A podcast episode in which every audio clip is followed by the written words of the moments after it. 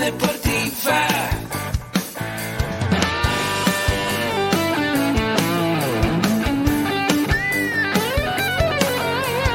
Yo soy Ahmed,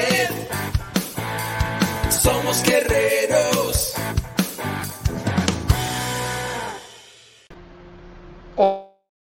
¿Qué tal a todos? ¿Cómo están? Bienvenidos a Med, el deporte, la nutrición y el emprendimiento deportivo más cerca de ti. Y bueno, hoy es dominguito de una cápsula. Hoy vamos a ver fuerza y acondicionamiento para los nadadores y es un placer saludarte.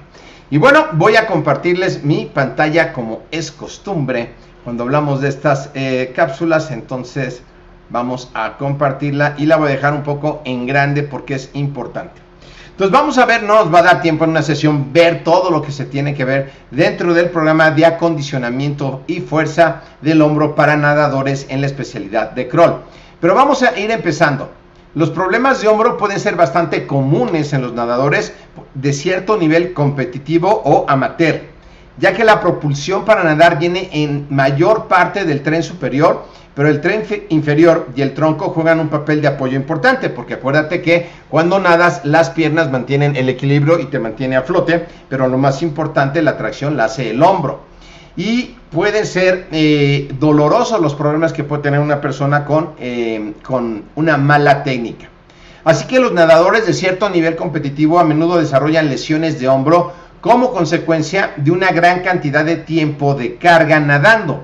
Y la naturaleza repetitiva de golpe y la brazada de la natación. Aquí vemos en esta diapositiva cómo el nadador está en la parte de la captación de agua, estirándose para captar agua. Y muchas veces son entrenamientos de muchas horas.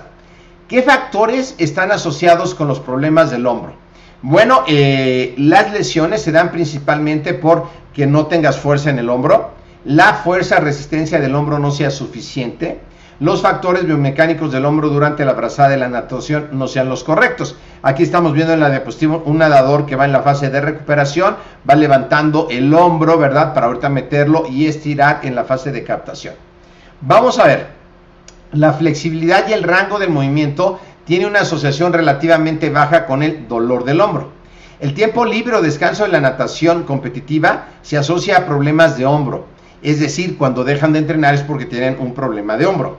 Lo que está sugiriendo que hay una adaptación continua que ocurre en los nadadores a lo largo de su carrera de natación. Es decir, entre más tiempo nadan, más elasticidad pueden asociar. Pero si no llevan un buen entrenamiento de fuerza, de acondicionamiento físico, pueden tener mayor cantidad de problemas. Y mira, aquí podemos ver este nadador como puede tocarse las dos manos. Yo te invito a que hagas eso. Yo nadé muchos años y nunca pude hacerlo. Realmente se necesita una gran flexoelasticidad de los hombros para poderlo desarrollar. Ahora, la mecánica de la natación. ¿Cómo se da la mecánica de la natación? El hombro es una articulación compleja y esta estructura del hombro da mayor rango de movimiento que cualquier otra articulación del cuerpo y tiene una mayor dependencia en cuanto a ligamentos que están ahí metidos. Fíjate, como puedes ver aquí en la diapositiva, tres ligamentos, y eso hace que busque apoyo y estabilidad. Sin embargo, es muy fácil lesionarse el hombro, más en esta parte, tanto nadando o en ejercicio de fuerza. Así que la mayoría de la propulsión, el 90% en la natación de crawl frontal, proviene de los brazos y de las articulaciones de los brazos, y eso nos da cierto nivel competitivo. Tienden a anclar la mano, el antebrazo del agua, jala el agua y el cuerpo tira esa ancla para moverse, es decir, el cuerpo, el hombro, el brazo es el que está jalando el agua para que el cuerpo avance, es la principal tracción. Y esto es muy importante a la hora de planear un entrenamiento de acondicionamiento físico para un nadador, que no es lo mismo que para un corredor, que no es lo mismo para un competidor de fitness. Así que para hacer esto de manera efectiva y eficiente, se requiere de la coordinación de la articulación del hombro y el soporte de las estructuras del músculo. La brazada de crawl frontal puede ser dividida en tres diferentes partes. Una es la parte de captura, cuando te estiras para tomar agua. Luego es la tracción o el empuje, cuando la jalas y la sacas del agua hasta atrás. Y luego la recuperación. La recuperación es esta, cuando lleva el codo encima. ¿Ok? Ahora, los problemas del hombro. Fíjate, una de las principales causas de los problemas del hombro en nadadores, que se llama hombro de nadador, y también les pasa a algunos tenistas, ¿verdad? Pero de otra manera diferente, que es un fruto de un movimiento repetido del choque de la cabeza del húmero con las estructuras subcromiales que están aquí, mira, aquí está, históricamente se ha denominado como un síndrome de pinzamiento subacromial. Aquí se hace el dolor, y es un dolor que puede ser muy intenso.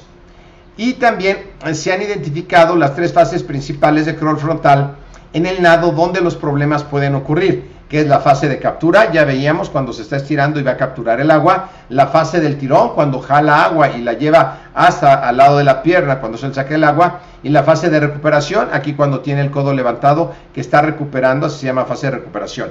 Y debes de tener una buena técnica tanto al salir a respirar, de preferencia turnar los lados también, para que no te puedas contracturar. Mucha gente que no domina la técnica sale con los hombros contracturados de nadar, cuando nadar te debería de relajar los hombros, ¿eh? De hecho nadar es un deporte de relajación.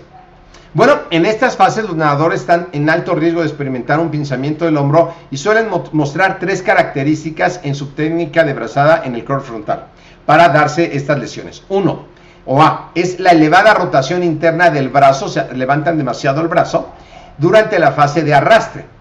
Otra, inicio tardío de la rotación externa del brazo durante la fase de recuperación, tardan mucho en el movimiento. Y C, hay un pequeño ángulo de inclinación o balanceo en el hombro. Todo esto derivado de la técnica, por supuesto. ¿Y qué se recomienda en los entrenamientos de acondicionamiento físico? Bueno, hay una cadena cinética que se describe la generación de propulsión en la natación utilizando todo el cuerpo.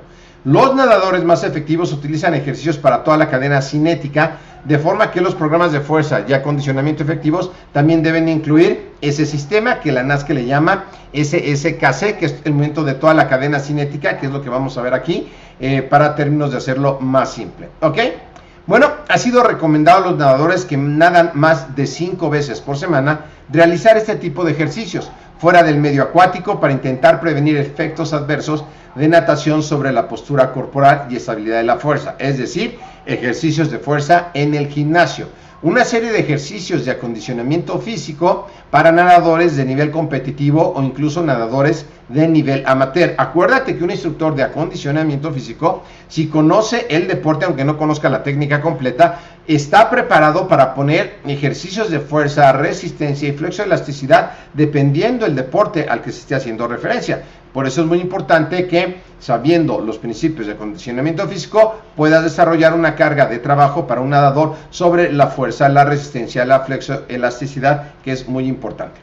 Ahora bien, la naturaleza repetitiva de la natación y el tiempo medio que tardan los nadadores en prepararse para una competencia resalta el papel potencial que posee la fatiga muscular, porque muchos nadadores solamente se la pasan en el agua, no tienen sus épocas para dedicarse también a la fuerza.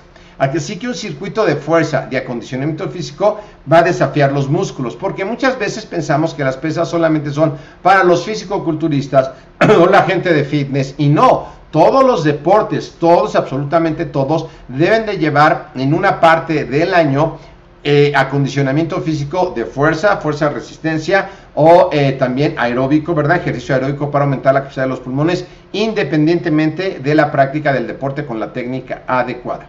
Así que ejercicios de la cadena cinética del hombro pueden ser recomendados para un nadador, que aún no los vamos a ver a fondo, ¿verdad? Tenemos en el blog de Ahmed más información sobre esto. Es la plancha de mano en natación, caminar y girar con los brazos en movimiento de marcha, secuencia de la sentadilla por encima de la cabeza o el overhead squat, que es levantar una barra con un peso que tú como instructor de acondicionamiento físico tienes que sacar en la repetición máxima para que tu entreno lo haga con un 60%, a lo mejor un nadador, para hacer over squat, que es levantar la barra hasta arriba de la cabeza para poder fortalecer los hombros. La pronación de una pelota inestable, el circuito de entrenamiento de estiramientos también para tener una buena flexoelasticidad. El no hacerlo te puede dar como consecuencias después tener lesiones importantes. Conclusión. Se pueden incorporar ejercicios para toda la cadena cinética del hombro en la natación y en programas de entrenamiento fuera del agua. Esto incluye ejercicios para trabajar en rango de movimiento del hombro, ejercicios de fuerza, resistencia, y estos ejercicios deben realizarse 2 a 3 veces por semana para lograr el efecto que se está buscando, que es el mejoramiento de la salud y también tener mayor resistencia.